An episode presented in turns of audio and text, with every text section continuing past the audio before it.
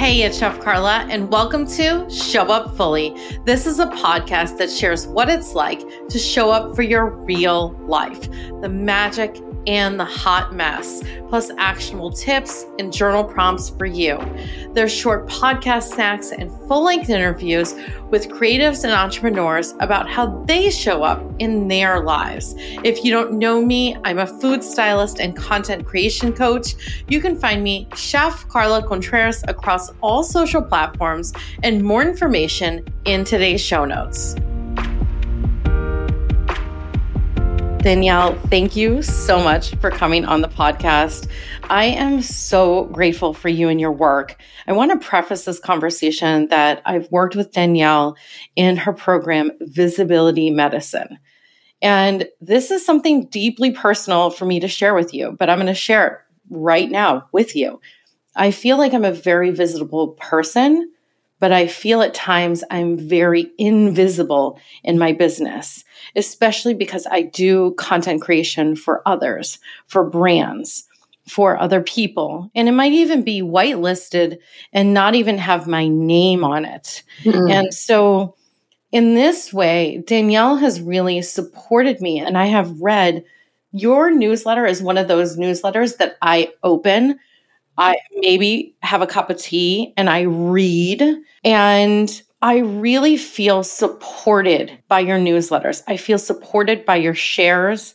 I feel supported, and I will use the word authenticity. And some people might think that with a grain of salt, but there was so much richness there. And I want to say that we are on Nourishing Creativity. We are on the podcast that I've wanted to do actually for a year and a half and working through your program, I was able to move through some of my fears, especially of letting go of show up fully and or weaving it together into my work and also launching my Substack, which felt really scary to me. And I want to be really authentic. And I feel like this is like the biggest introduction, but I also feel like your work has helped me move through so many spaces in my life, including my business, including motherhood. And I do want to share one of your quotes before you tell us all the wonderful things that you are is my mothering supports my business. My business supports my mothering. It's just a guiding light right now for me. Thank you, Danielle. Mm, thank you, Carla. In so many ways. I mean, to receive and hear all of that, it's just beautiful. Takes me back through the journey. I remember your first email, and the work can be subtle in a certain kind of way, and it still is so profound because really it's about you just being more of you. Yeah. Yeah. It like makes me want to cry hmm. because your work has brought me back to a place where I remember those glimmers of the things that I used to have fun with. Yeah, gets to be fun. Yeah, it's beautiful. Can you tell us more about your work? Because I've given a glimpse and a depth of visibility medicine and what that is, but you do so much, including photography. I'm really interested in the journey with money as well. Mm, sure. I mean, in terms of like titles I hold or things that I do, you know, what the names are. Mother, I'm a mother. That's the thing I've been the longest. I've been a mother more than half of my life. I'm turned 50 this year and I had my first child at 20. I was pregnant with him at 21 and my I had 3 by the time I was 27 and another one at 35. And more than a decade I was a single parent of my first three. And I've often also referred to myself as a repartnered single parent, which is no reflection on my partner, but simply that it's a different way of being for many of us and doesn't necessarily change just because we're repartnered, although circumstances change. So that's a whole other thread. I am a perimenopausal woman, which isn't necessarily my work, except for that I'm in a body and this is the body that is the vessel for whatever work I'm doing. And my perimenopausal journey started like 10 years ago and has been quite wild and has had some complex threads, as so many do. So I've actually decided that I'm going to do kind of a report from the road workshop around it in a couple of months. So that's exciting. I can't wait. Yeah. You know, there's this thread in my work. I was a doula years and years and years and years ago. I was an energy worker and body worker starting before my first baby, so like early 90s. And I also worked in accounting. So there's always been this like business math and healer work, you know? And photography was the thing that I did in sort of this angsty way on the side. And by that I mean, I'll say this I never, ever, ever saw myself as a creative person. I had a different definition for that, which is part of why. And it just wasn't what was reflected back to me in any of my formative years. It wasn't my experience. It wasn't, I heard I was smart. I heard I was, you know, it was only, it was my intellect that was pointed to, not creativity. And what we hear, what, what people see and reflect back to us can be so profoundly shaping in terms of our sense of self and our identity. But I was in awe of art and artists and loved photography. But I also, it was like I was collecting evidence. It's almost a forensic quality to it. I needed to see myself, I needed to see my life reflected back to me in a variety of ways. I mean, there was parts where I didn't have this language for it, but as someone who has lived with body dysmorphia there was this relationship between me taking photographs of myself. Again, this is more years and years and years ago. And then seeing and being with those photos and what did that mean? And who is this person I'm looking at? And that's not what I see in the mirror, or it is, and I don't like, you know, all that kind of grappling. Or my mothering and doubting myself. I mean, it's no small thing to have three boys and one of me and be so in over my head so much of the time and and I had such huge high hopes for my mothering and how it was all going to look. And then I'd see the photos and I'd see like, oh yeah, there's there's some beauty here. There's goodness here. And it's not just the picture I paint in my head, right? So, anyway, photography was always there in a variety of ways. More in this, like I said, I don't think I've said it like this before, but I feel like it's almost more forensic than just documenting, right? It was like I was looking for clues, looking for evidence, looking for what's really the truth. And I love the process. I love having the camera in my hands is like this way that I'm profoundly intimately present with like some separation that allows me to both gives me license to look and to really look while also giving me some stimuli separation so I'm not overwhelmed. So it's great for me for things like if I were to go to a rally or a march or whatever, it's usually in the role of photographer. That's how I roll. Anyway, that's a bit of a dive of a maybe a bit of a segue, but it all is what a big part of what informs my work, including money. There has been so many things that I have had to learn. I had a relatively strong, very foundational basis in terms of business math, but I didn't translate. It was much more in a corporate sense, right? It wasn't translated into my personal life significantly. And when I started my business, it was not, I have a vision that I want to bring into the world. It was, holy shit, I need a job. And I have a baby and three young boys one going into adolescent and the others were going to go right behind him and I and I was in a family transition. I needed to be present. I also had some body stuff, so I knew that going into or back into a corporate environment, it wasn't going to work. I'd end up spending so much money on childcare I wouldn't make anything. So it was a it was a true quandary of I have bills to pay and babies to feed, and this needs to happen. I literally sat down with a paper and pen with two columns and wrote, What can I do? and listed the things I was capable of and who can I do them for, and listed the people that I knew in my sphere that needed the things that I had to offer. That's how my business started. It was not, like I said, I mean, I work with visionaries and I will say, if I were my client, I'd probably stop me right there and say, You did have a vision. You had a vision for being able to be present with your kids, let your body move at a pace she needed to while making the money you needed to make. That's a vision, right? It may not necessarily be as outwardly oriented right? That came later. Like the I was able to make meaning as I went. I was able to orient towards my values as I went or expand those values beyond just the survival ones that were in front of me, which were deeply rooted in love and care. Anyway, so all of those things and and that journey started 2011. I mean, it was kind of brewing before that, but really doors opened, you know, around 2011. So we're talking about 12 years ago. That journey has evolved. Brand photography kind of happened, believe it or not, on its own. There's there's a lengthier origin story, but photography became something that I was asked to do. And I said yes. I've done a lot of saying yes. Our no's are so important and so incredible and our yeses are as well.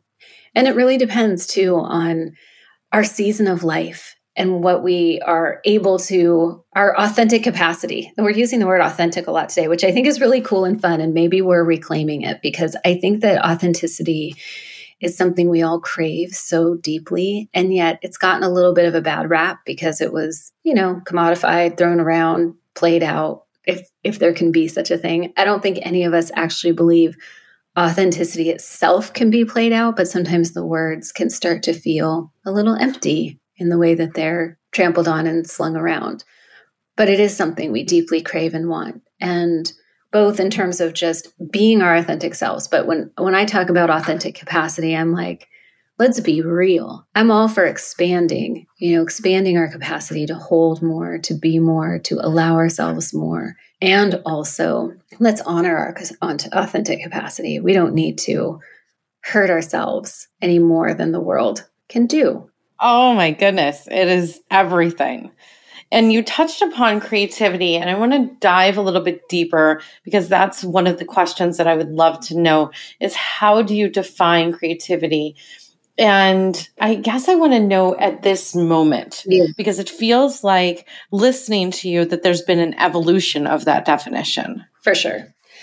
I would say that you know, my initial response when you say, How do you define creativity? A part of me wants to say, I don't. Who am I to define creativity?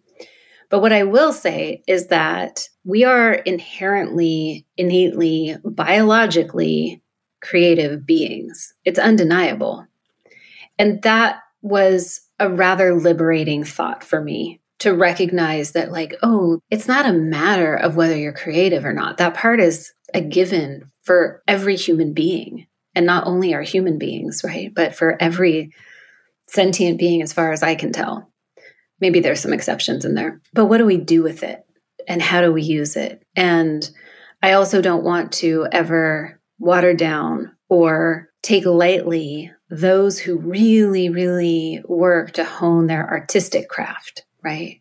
So while I think that creativity is absolutely innate and universal, and it's not something you earn, it's who you are, there is a difference between that and the honing of or discipline of a particular creative practice or artistic practice. Yeah, that's my answer. So cool. So, do you have a current relationship with creativity? And I want to say this in a way that leads into photography because I want to explore that a little bit, especially because that's one of the lenses using a pun here yeah. but one of the lenses that i use to create. But is there a relationship with creativity perhaps in your writing or photography or however you might explain it? I would love to know how do you approach those subjects? I feel like there's a certain part of me that is very like wrestly with it agitated, never really satisfied. And that's not something that I think is particularly useful. I don't feel a kind of way where I'm like, yep, and that's my creative process. That doesn't really feel true. It actually feels like it's a part of me that maybe will always be there, but could use some growing up a bit. And I, I love that part anyway. Like I see all of that and it's not the biggest priority in my life. So I just allow it to be. And it can be kind of frustrating because there is this desire for me with photography, there's always been this desire to create something. And then there's what I create, and then and there's a gap. And I'm always wanting to try to close that gap between the overwhelming beauty that I see in my mind or see when I'm looking through the lens and what I actually create in the picture. And so some of that is learning new technical skills. A lot of that is not giving up and not making sure I continuously pick up my camera. There are times, like I've been through quite a phase actually, of not picking it up to where I started to feel like, is it over? Right? Because I mean, you're a photographer. I don't know how this is for you, but for me, it, it, there's a compelled feeling to pick up my camera. There's a compelled feeling to, I need to photograph this. I want to photograph this. And it kind of went dormant. And yeah, there's been this moment of like, is it over? And then what I decided was, well, put yourself in some situations, give yourself some assignments, and open your books again. Because I only take a certain amount of clients each year. And what I find every single time is, oh, right, sometimes the doing has to come before the inspiration, right? That is not news to anyone, but holy shit, can I forget? I identify with this a lot. Yeah. Because I have this, and I loved that you used that word angsty. We started this call and we chatted before about you doing yoga this morning. Mm-hmm. And I'm wondering, because I'm not sure, this is my personal practice, is that I have some rituals, I have some ways that I kind of ease into this creative process, and I call it nourishing my creativity. Mm-hmm. But I'm wondering if you have anything that supports your process of creativity. There was someone that came on this podcast that said that she lights a candle and that's just like her thing. But I'm wondering if you could share anything around that. Yeah. I mean, I tend to have, I like to think of it as like, because I love this bag. You know, Mary Poppins' big carpet bag? Yeah. so, and I love her. So let's pretend that I have that and it's filled with practices. And the reason why is because partly because of how my brain is wired and partly because of some of my body's needs which can be quite dynamic and changing and some of it because I do have four children, one who homeschools, three who are now in their 20s but are still deeply in my day-to-day life. point is is that I I I think these are like the revolving door years you know, of in terms of the activity in my house and the stimuli, all of these things, right? So, all of these things with a big, fat, bold underlining how my particular brain and neurology works. I crave consistency and I need it to be flexible. Uh, so, some kind of movement, some kind of something. Ideally, it feels good. And ideally, you know, yoga works really well, dance works really well, walks in nature work really well. Those are like my and actually Pilates. Those those are the ones that if I can, if my body's in a place where I can and all the other things. And sometimes that's a, a five minute practice. It's rarely more than a half an hour. That's what works for me. Yeah. But that definitely puts me in a more agile state. There's more room for flow of all kinds when I move my body there's two other things that are big for me. One is making sure that I experience beauty. So beauty for me perpetuates beauty. And I'm I'm just a highly sensitive human being in all of the ways. And that means that using my senses, right? My smell, my like very literally, sight, smell, touch, taste, all of these things help me to tap into what I'm feeling and it begets more creativity. The beauty begets more beauty. I don't know if that makes sense. So a lot of it is really about the, my body. And the other one is to make sure I'm living life enough. Am I caught in all of the requirements of the day to day, which certainly is a valid part of living life? And also, am I seeing what else is going on in the world? Am I watching the leaves change? Am I, you know, just like interacting with the world so that there's material, other material mixing within my own internal material and the interrelational material of my household and the ecosystem of humans that I'm in contact with. I love the mixing of the other elements. Yeah. coming into this? And how does that move through the space? And maybe you don't define it this way, but this is my definition is creative blocks. Mm-hmm. And sometimes I get really stuck, like literally like deep in the mud, but I have an assignment still due. Yeah. And, and it's like, okay, well, I'm going to move through that. I'm wondering if there there are ways in your work that you move through things that may feel sticky. Yes, I think it's a little different. Like, so if, it, if I'm talking about photography and I'm feeling stuck, and because the majority of my photography is with another human being, I mean, I will occasionally do, you know, book photos or object photos for my clients, but mostly it's another human. And so if I'm feeling blocked, I will set the tone, pick the place. You know, I'll find where we're going to be. I'll choose somewhere that has some of those elements, some of those sensorial elements that will add layers to my own, that will spark me, right? The time of day, the light, the smell of the trees, you know, whatever, that sort of thing. Although, to be honest, because it's so about the other person, and I find humans unendingly beautiful and fascinating, I know enough to know that like I might be feeling a little bit flat about it, but the second that I'm with that person, it's on and it's so good. And I don't really have to bring a whole lot to it. You know, there are times where we're intentionally creating like a curated piece of art, but more often what I'm doing is I'm in the role of the witness and I'm creating opportunity for you to bring an aspect of you or all of you and then my job is to capture and witness that as much as possible.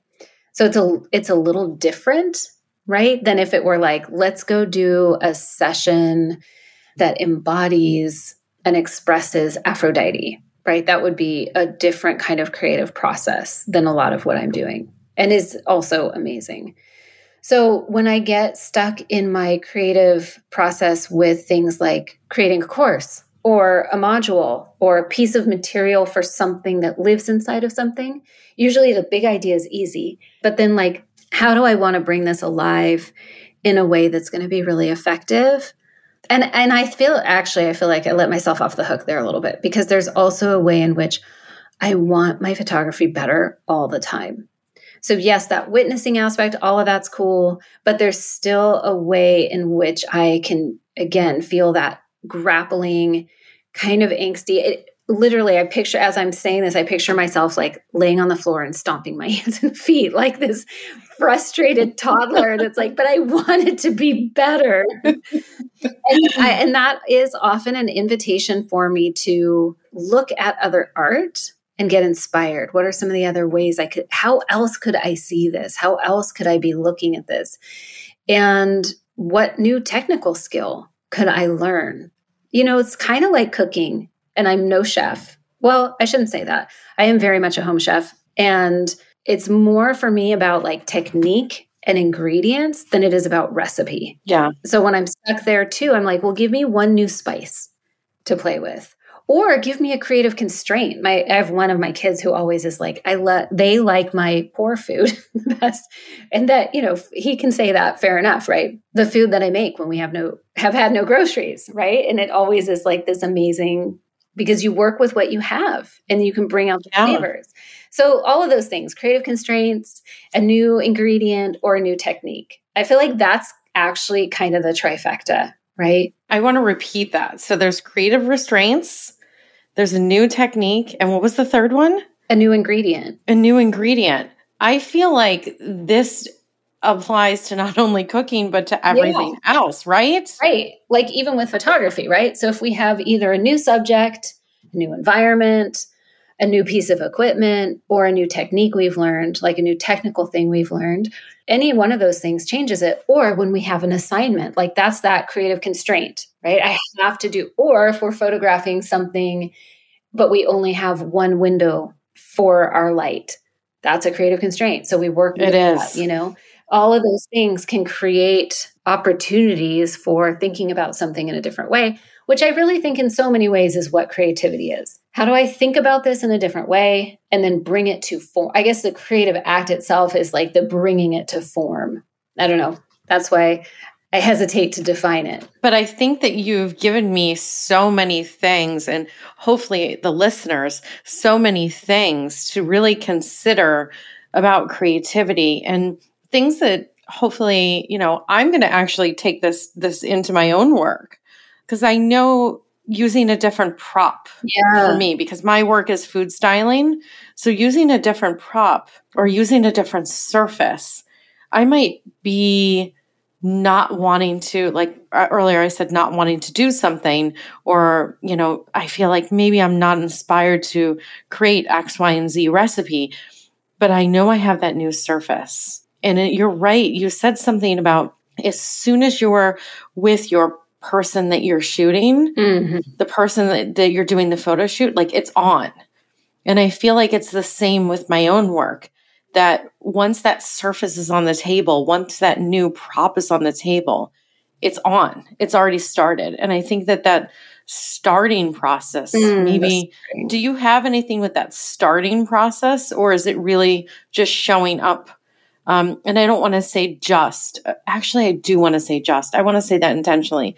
Yeah. Like putting yourself in the chair and creating the the course module. Yeah. I mean, I think the starting is such a big thing. And for so many people, we need often need, even if we don't like it, what I try to refer to as a right size amount of pressure.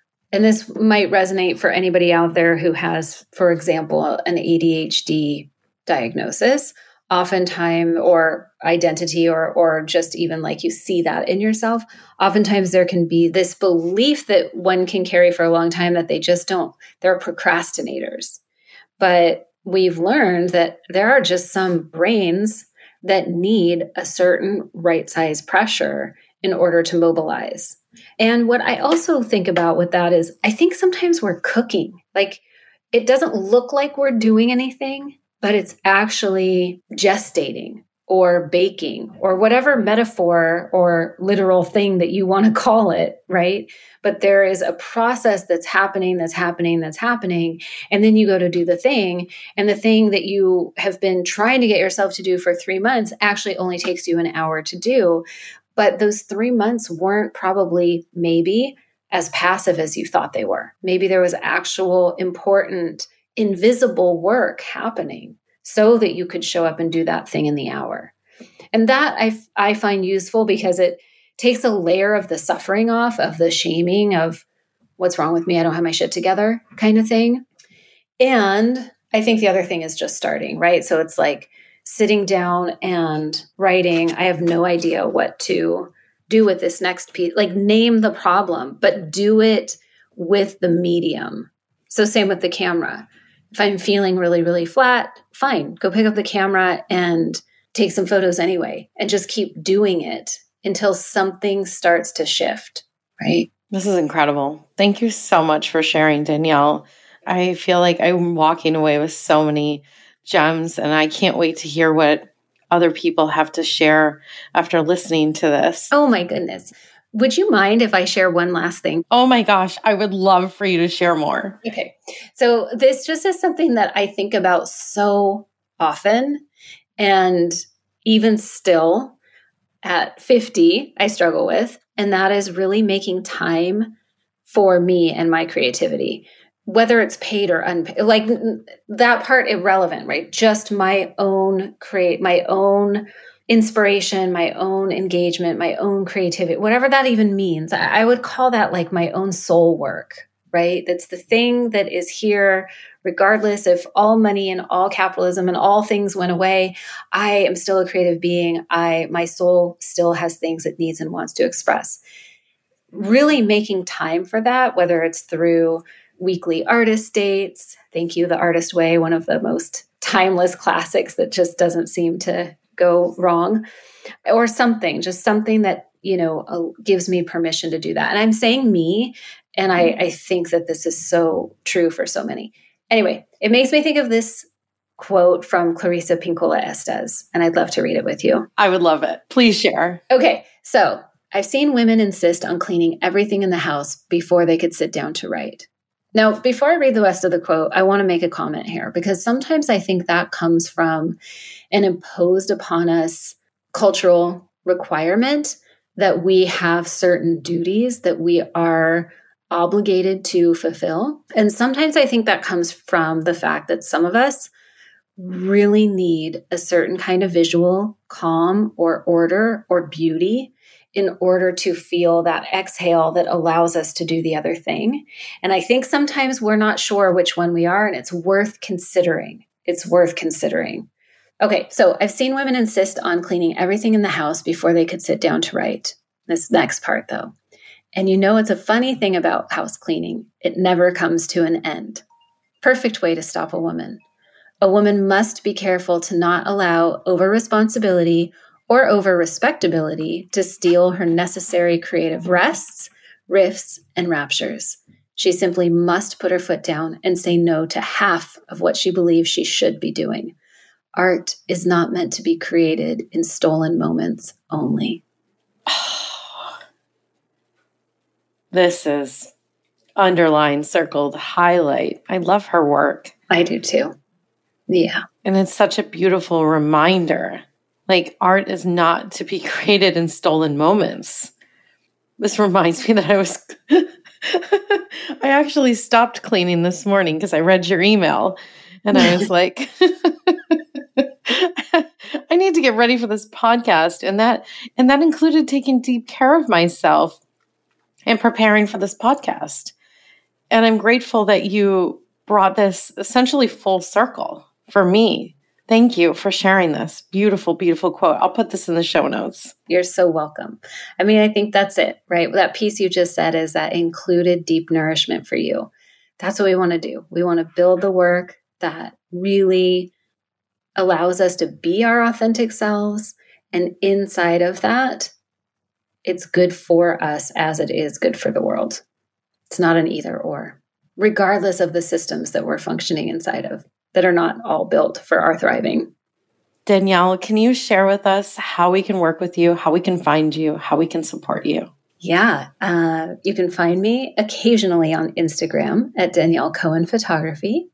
My newsletter is probably one of the best places to stay in touch, and I can give you a link for that, or you can find it on my website, which is danielle cohen.com. I really do have a, a myriad of fun things coming up before the year is over. Thank you, Danielle.